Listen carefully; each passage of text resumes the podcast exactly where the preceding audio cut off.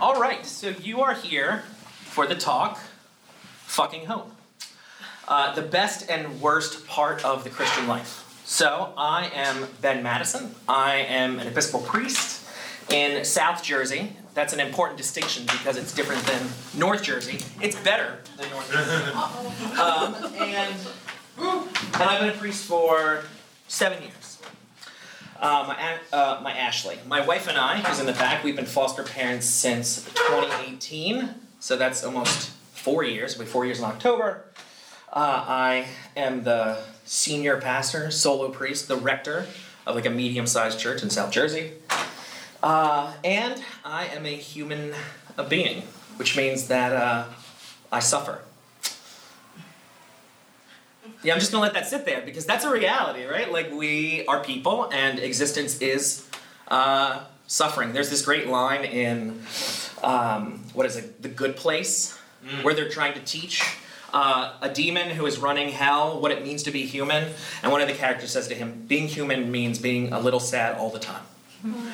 Right. So what we're gonna do is we're gonna be very sad for most of this uh, because nothing is more self-gratifying right than, than wallowing in our own hopelessness.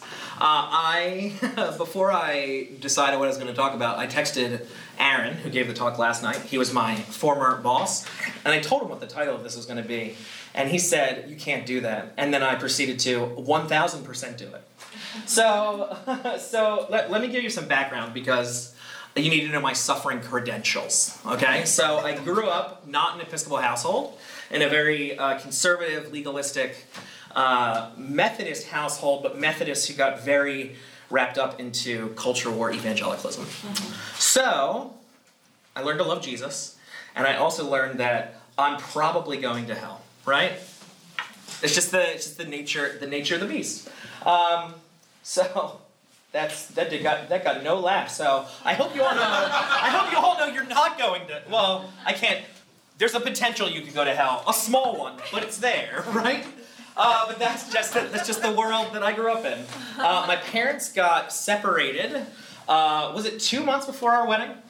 Yeah, two months before our wedding. They were living in separate homes uh, on the day of our wedding. That's fun. And then approximately six months after our wedding, they got divorced. So that was fun. I am an adult child of divorce. If you've seen girls, you know what that's like, right? um, in seminary, I was diagnosed with a chronic illness, with Crohn's. Um, I was wondering, I was, I was very proud of myself. I felt very righteous because I had lost so much weight and wasn't really doing much. Um, and then I got other symptoms that were horrifying, but I was like, I'm not going to tell anybody this because it'll I'm sure it'll go away. Um, and then when I got to like 190, I was like, I should probably see a doctor. And they were like, surprise, you have uh, Crohn's disease. Your body hates you and it's eating you from the inside out. I said, okay, awesome, here we go. So that is an experience of suffering. Let's see, I was diagnosed as like totally 100% infertile in 2017. So if you were here in 2019 for my talk, there were three people in this room because nobody wants to talk about male infertility. So the title of the talk was Shooting Blanks, so I thought that would get at least. right? And like, it's what. I, I, that's the life I live, right? Um, so that was fun. Uh, we started fostering because my wife and I have uh, overly extensive concerns about the ethics of not producing your own children, right? How are you going to do domestic infant adoption, international adoption, uh, surrogacy, foster, whatever? And the least problematic was foster care, but actually, earmuffs. Uh, foster care is a fucking shit show. So that is another continuing uh, reality in our life. Uh, we've had. She came to us November of. I just said her name. Fuck. Yeah, bleep it out. That's. It'll be bleep. Thank you. Just bleep it all. Um, just don't post Lots of bleeps. Uh, she came to us in November, so a month after we got licensed, uh, at six days old, and she's been with us for three and a half years. I don't know if you know anything about foster care, but that's not supposed to be how it works, in the slightest. Uh, and we are nowhere near resolved. So, yet again, more experiences of suffering. And then, probably the most relatable that I think we can all, you know, find some commonality in is like, I don't know if you, so there's this thing that happened in March of 2020. Uh, and like, and like, as my intern at church is fond of saying, well, in South Jersey it's done, and like that's absolutely true. Like nobody cares at all anymore, except that in winter there's definitely going to be like a fifth wave, and that's gonna. Are we all excited for that? so I gave you that because I want you to know that even though I am a white cisgendered mid 30s white man, like I have some suffering credentials, right? A little bit. You know, we shouldn't engage in comparative suffering, but like I bet I've suffered more than some of you. Just saying. Um, but seriously, I say this because at all times, right, we are experiencing some level of suffering. Um, I remember um, some Mockingbird folks who were serving in Texas with me when I first was ordained, and they were quoting one of their professors from Trinity, where they all went to seminary. And he told them to remember that everyone walks across broken glass to get to church on Sunday. Right? So that it doesn't matter what your station, your position, what your life looks like, that everyone suffers.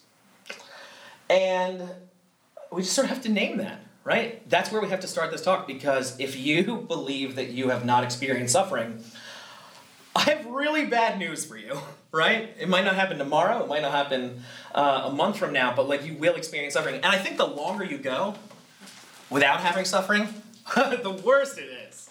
Because you've convinced yourself, like, well, I've been doing things right, right? Everything's going great. I'm gonna avoid this forever. You're not, we're all gonna die, okay? That's like, I feel like that's very important to name, right? Death comes for all of us. I love Lent. Do you guys know that? Could you figure that out, right? Memento mori, remember that you are dust and to dust you shall return. So, suffering credentials, we're all going to suffer. I also want to express to you that I come by my wallowing in suffering credentials quite honestly, right? So, in 2000, I started listening to Sunny Day Real Estate. and some dashboard confessional. And just brazil right? So like i'm an og emo kid before the emo revival. I'm still a little annoyed about this because the emo revival happened literally the year i left the philly area which is where it rehappened and then moved to northern virginia. Right? Those are my people. I remember I had this conversation with my bishop while I was getting ordained or in the process of ordination. And he's just like, and you have to imagine this. He is what he's in his mid 70s or early 70s. We're meeting privately in his office. He has to tell me that they're going to delay my process. It's a very emotional time. And he just, out of the blue, goes, Do you listen to emo? and, um, and this bishop is famous because he once raised a million dollars in a day in the Diocese of Chicago. Oh. Right? Like, he's phenomenal. He's this very holy man. He just looked at me and goes, Do you listen to emo? And I tell, and I tell, yes, George, yes, Bishop Councell, I, I do listen to, to email. And he just shakes his head, and he has this very pastoral look on his face, and he just goes, those sad boys with their tight pants and their long hair. right? like, there is something about our world wherein the way that we have found a way to cope with suffering, especially if you tend to be, you know, an elder millennial, as they're calling him now, right, is that we have found a comfortable way to wallow in it.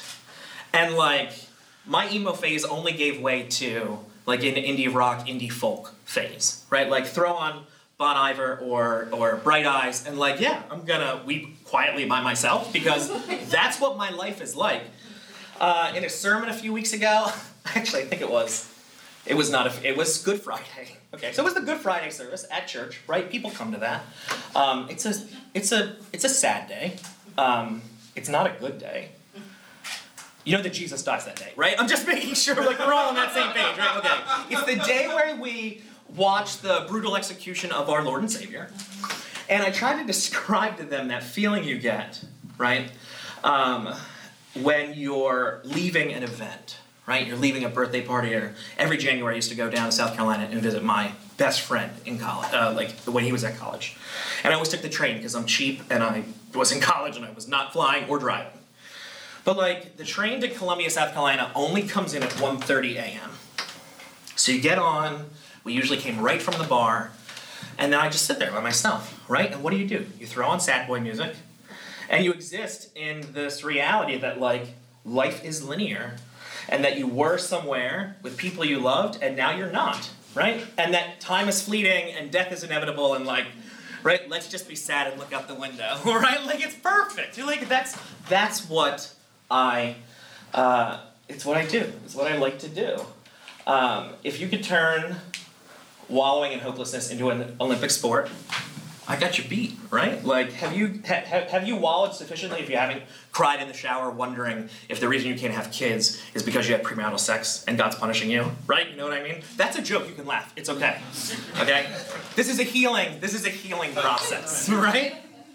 So this got me thinking about this distinction, right? So we live in a world of suffering, and yet we also operate in such a way as to avoid it at all costs, right?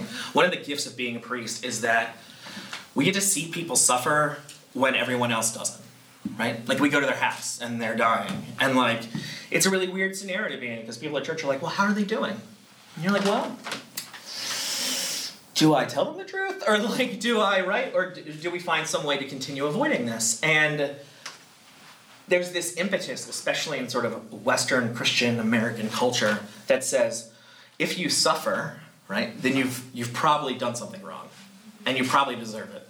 In fact, it's almost identical to what the first century Palestine believed, right? If you are suffering, if there's something wrong with you, God is most obviously punishing you. And yet, right, and yet, we've been here for a, a day now, and we hear all these conversations about hope. Right? Now, I am no uh, I'm no evangelical deconstructionist, although I did help popularize that trend on TikTok. That's not a joke. That's 100% true, okay? If you're on TikTok and you're seeing the evangelical deconstructionist, yeah, I started that. Me and six weird people, okay? Like, that's the.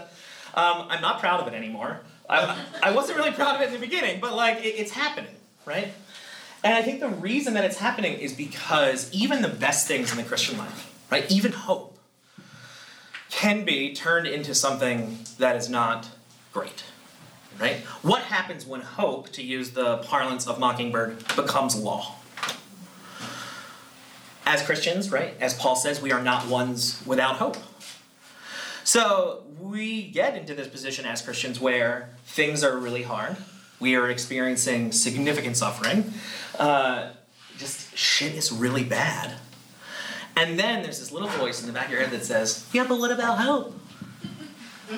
Faith, hope, and love will abide, right? Thanks, Paul. We've all heard that at every single wedding ever, right? So then you are wrestling with this reality of a finite time on earth, an end that is fixed, you know, the promise that we all return to dust, and like we want it to mean something. We want to maybe we want to wallow, right? I'm assuming that you all came here because maybe you have a tendency to to want to wallow like I do. Right? It's a really good feeling. And and I'll be completely honest, I'm not really sure. I have an idea why. We'll talk about that in a few minutes. But like, I feel like it's very Jobin, right? Very Job. Um, because bad things happen, and it feels good to think that God has abandoned you. Because if God's abandoned you, then like all of this makes sense.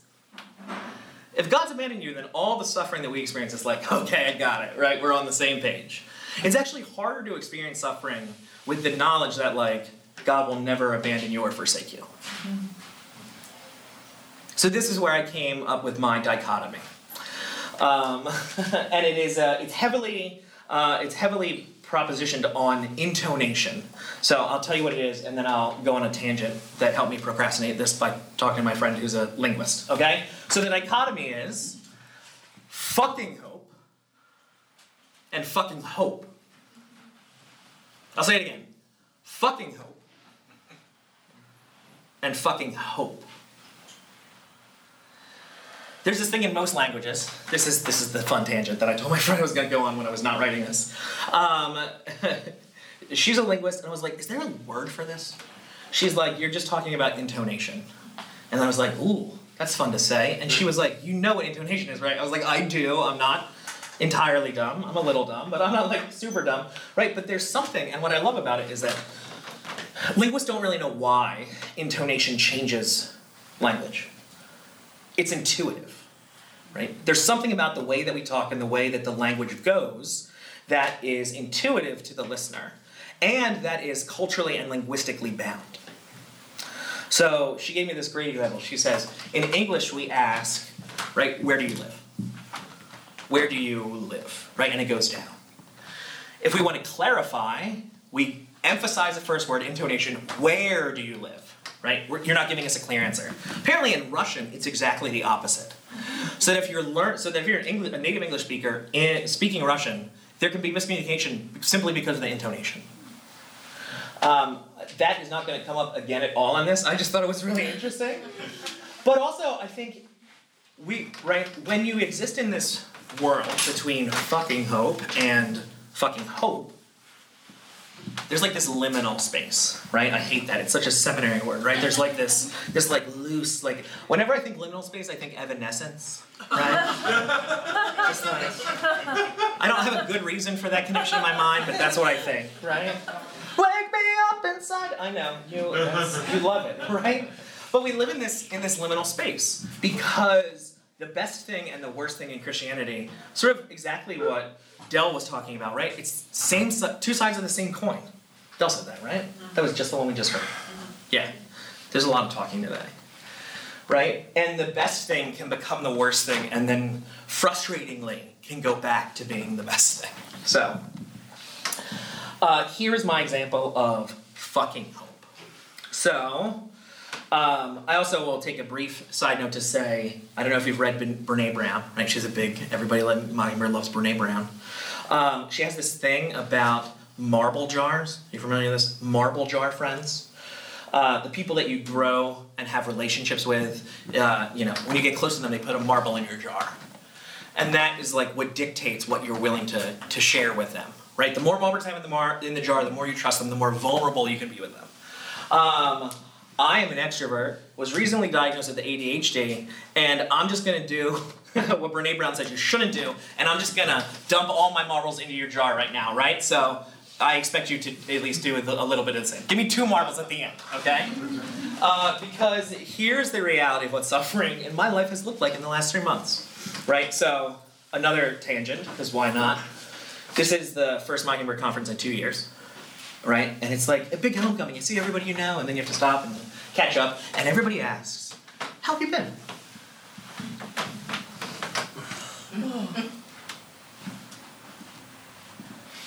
How, how have you been? It's been two years of a global pandemic. Like, how, how the fuck do you think I've been? That's all I'm asking, right? Like, how have you been? Well, I run a church on my own, so that hasn't been great. Uh, we got hit by a tornado in September in New Jersey.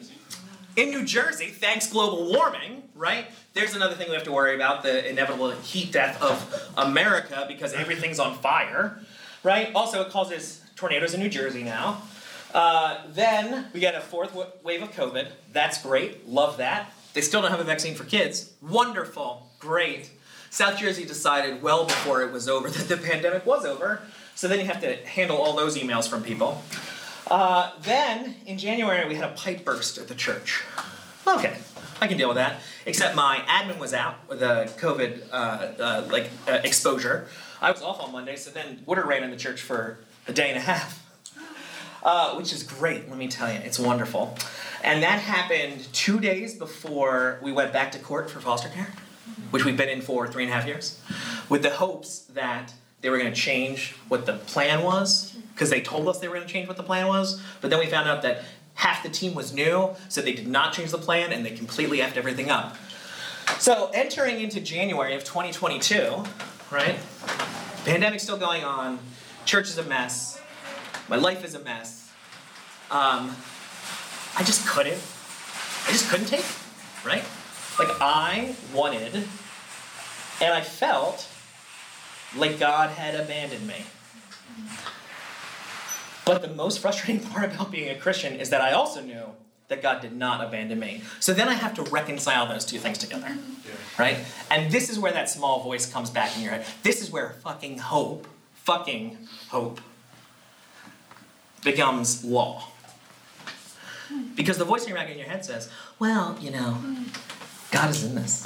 God works good for all those who serve the Lord. Um, you know, everyone who cries out to the name of the Lord shall be saved. Right? Uh, do not neglect meeting with one another. Thanks, Hebrews, right? Like, am I just supposed to like send the letter of the Hebrews to the whole congregation I haven't seen in two years because they're all online? Like, it's not helpful, right? Hope in this context becomes yet another demand. You're suffering? Have hope. Have hope. And the irony, I think, is that when hope becomes law, it actually betrays exactly what you think it's supposed to do. Because when hope becomes law, it becomes less about um, that God will provide and more about how are you going to have hope, right? And I think so. If there is, uh, if there is a danger in being part of the mockingbird community, this is it, right? Because we have a low anthropology, right? Was I surprised by the tornado? Sure, but like, yeah, of course it's going to happen. We live in a fallen, broken world. Is there a fourth wave of COVID? Of course there is. None of these people wearing masks. We're screwed, right? Like, anthropology is low. A pipe burst, the devil's a liar, right? The court system's broken, everything's down, right? There is a low anthropology. So we know and we trust that God is going to provide, right? We know that the only thing that gets us through is the unmerited grace of Christ. But you know what is really unhelpful when your life is completely falling apart? Remembering that the only person who can get you out of this is God. And then you're like, but why am I here then? Right? Why am I here? Why is there a little voice in the back of my head says, have fucking hope?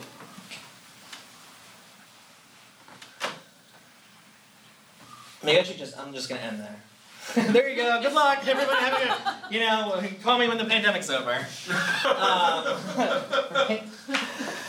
So that's not where the story ends. Clearly, right? I think one of the things I love. Um, so like, I I text Sarah a lot, mainly because I know that she's not going to abide any sort of suffering competition that we could have. Um, and um, she says this thing all the time about how every day, so I think she said in our talk, right? Every day something bad doesn't happen is like a good day. And like that has really, it's really struck me since January. Uh, what I've read to mention is at the end of January we all got COVID anyway. So, right? It's just you just it's one hit after another. None of the dogs died, which is good. The end of November of 2020, uh, one of our foster kids went home, and then we had the saddest Thanksgiving ever, where none of us could get together, and then our dog died, and that was all one week. So like, at least it wasn't that, I guess.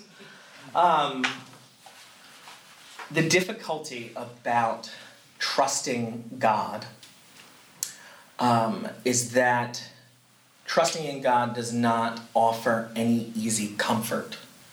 Right? They teach you this in seminary.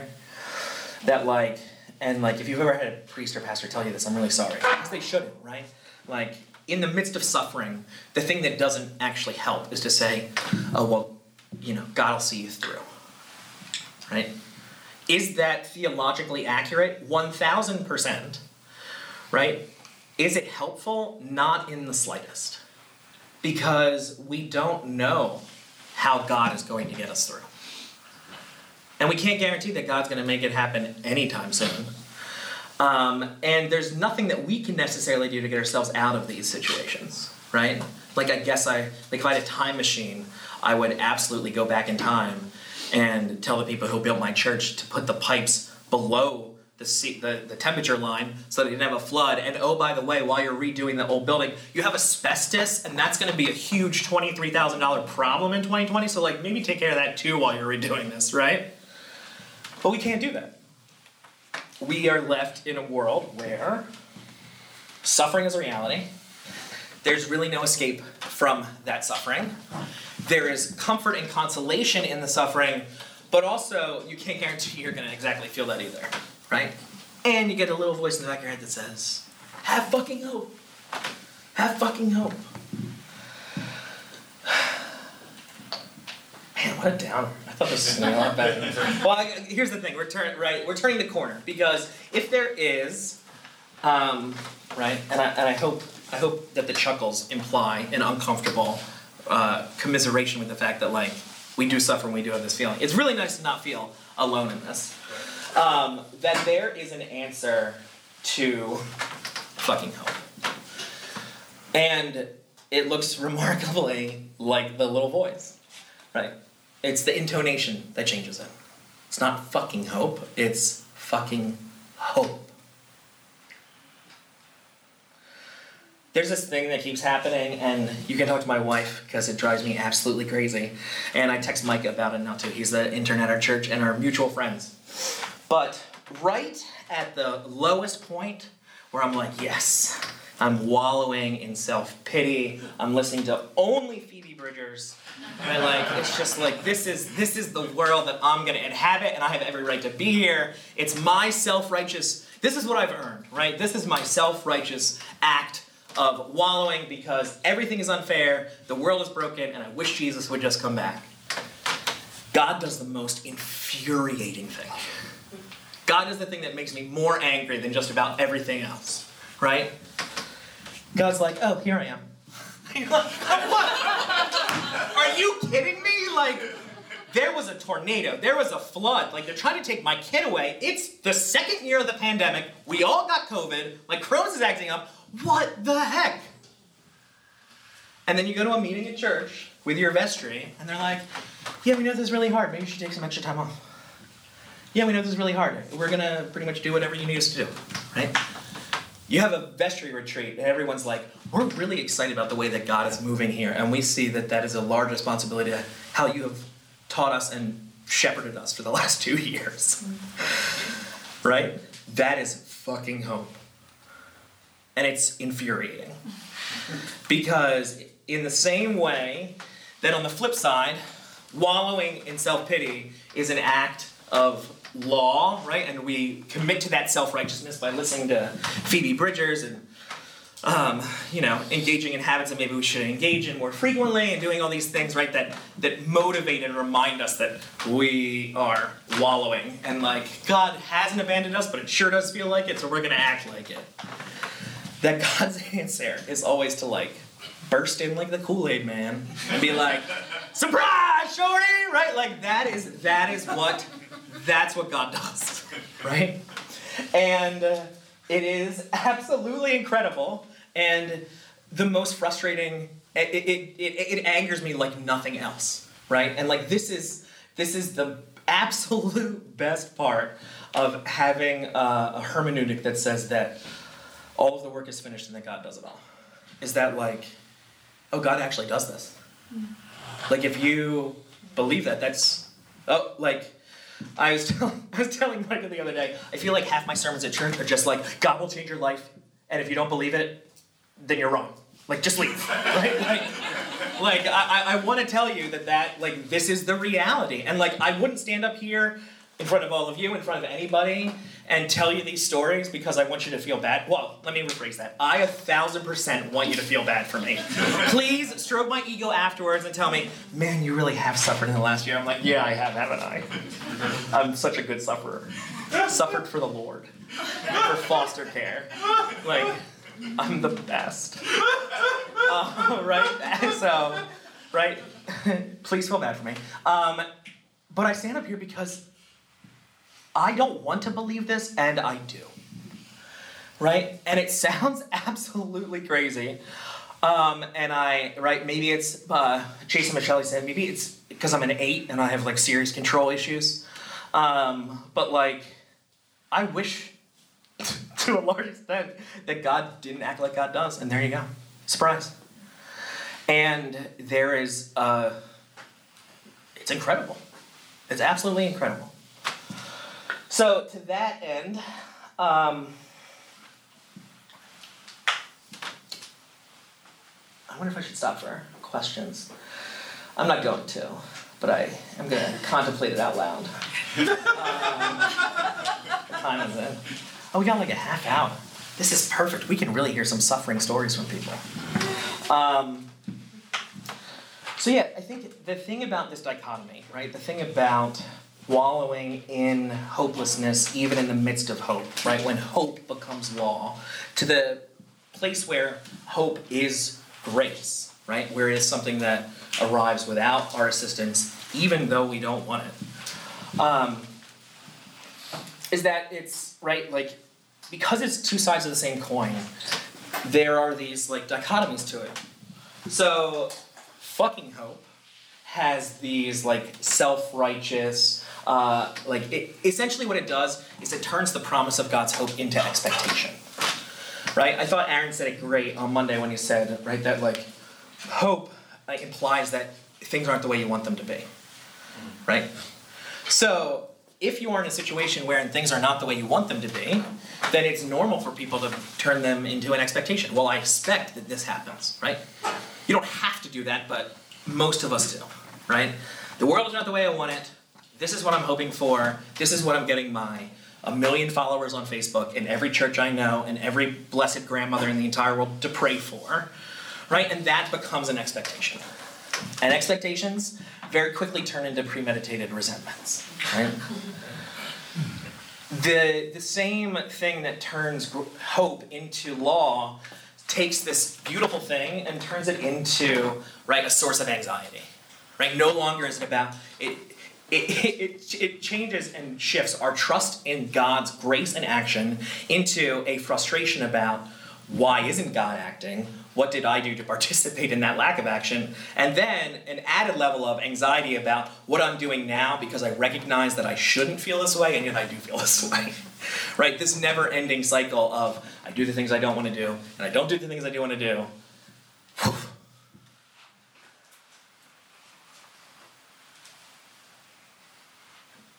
I I don't really know how to talk about this except to, except for two stories from Scripture um, that show us exactly this thing, right? So the first is when Abraham and Sarah are visited by the three guests. Right? I hope you're familiar with the story. They live in a tent. Three strangers show up. Uh, Abraham does what he's supposed to do and invites them in, and then sends Sarah to go do all the work while he entertains the strangers right? And as they're conversating, right, as they're having their conversation and sharing their meal, uh, they tell them that they're going to have Isaac, right? Oh, yeah, well, that's what God's been saying for quite a long time, right? My favorite part of this entire story, and the part that I think captures this perfectly, right, is when Sarah hears this, she laughs, right? She just lets out this scoff. That's how I imagine it in my head, right? Like she's cleaning up in the. it's not a kitchen, right? So like the yurt, whatever. Maybe it's a fancy. It's like Fire Island yurt. I don't know. Was it the Fire Festival, right? Like there you go. Like they're in there. She's cleaning up in the yurt. Abraham is, you know, reclining at table. She's like grumbling about how lazy is and like how they just how she just spent um, you know all this time cooking, and the stranger's like, yeah, you're gonna have a baby.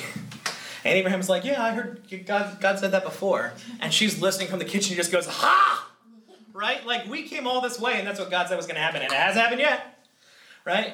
Abraham gets, you know, uh, you know, his, his faith is reckoned to him as righteousness. Well, lucky him, right? Like, we haven't gotten what we were supposed to be getting. And now three dudes show up and say, You're going to have it? She's like, We're super old.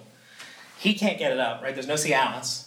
Like, there's, this is not happening, right? And she laughs because that is the only response to this glimmer of hope that they're given. And yet, there's Isaac, right? So, what must it have been like in the nine months after they get this, where she scoffs and then, right, and then forever captures that in his name? To just say, you know, like, God has said this thing and we're trusting God to do it, but God hasn't done it, so, like, maybe we're not trusting God to do it, but, like, yeah, it doesn't, you know, one way or another and then she scoffs, right? Like I love that. Like Sarah, we're bros, right? Because that is the like that's the response. And yet, um, God does it, right? Look at God. One of the verses that I've been using in my congregation for the last year, um, really the last several years, really it's the only verse that I cling to at this point comes from the letter to the Hebrews, the same one that I find so frustrating, right? And the writer says, Let us hold fast to the confession of our hope without wavering, for he who has promised is faithful. I love the fact that I can yell frustratingly, He who has promised is faithful. And immediately after that happens, God shows up, and then I am humbled and reminded He who was promised is faithful. So, in a world of suffering, in your own wallowing in that suffering, in, the own, in our own way that we turn hope into law, I hope that you will be equally as surprised, and I give you permission to be equally as frustrated when, in our hope that God has abandoned us, God's like, nope. Amen. Amen. So, yeah, oh, thank you.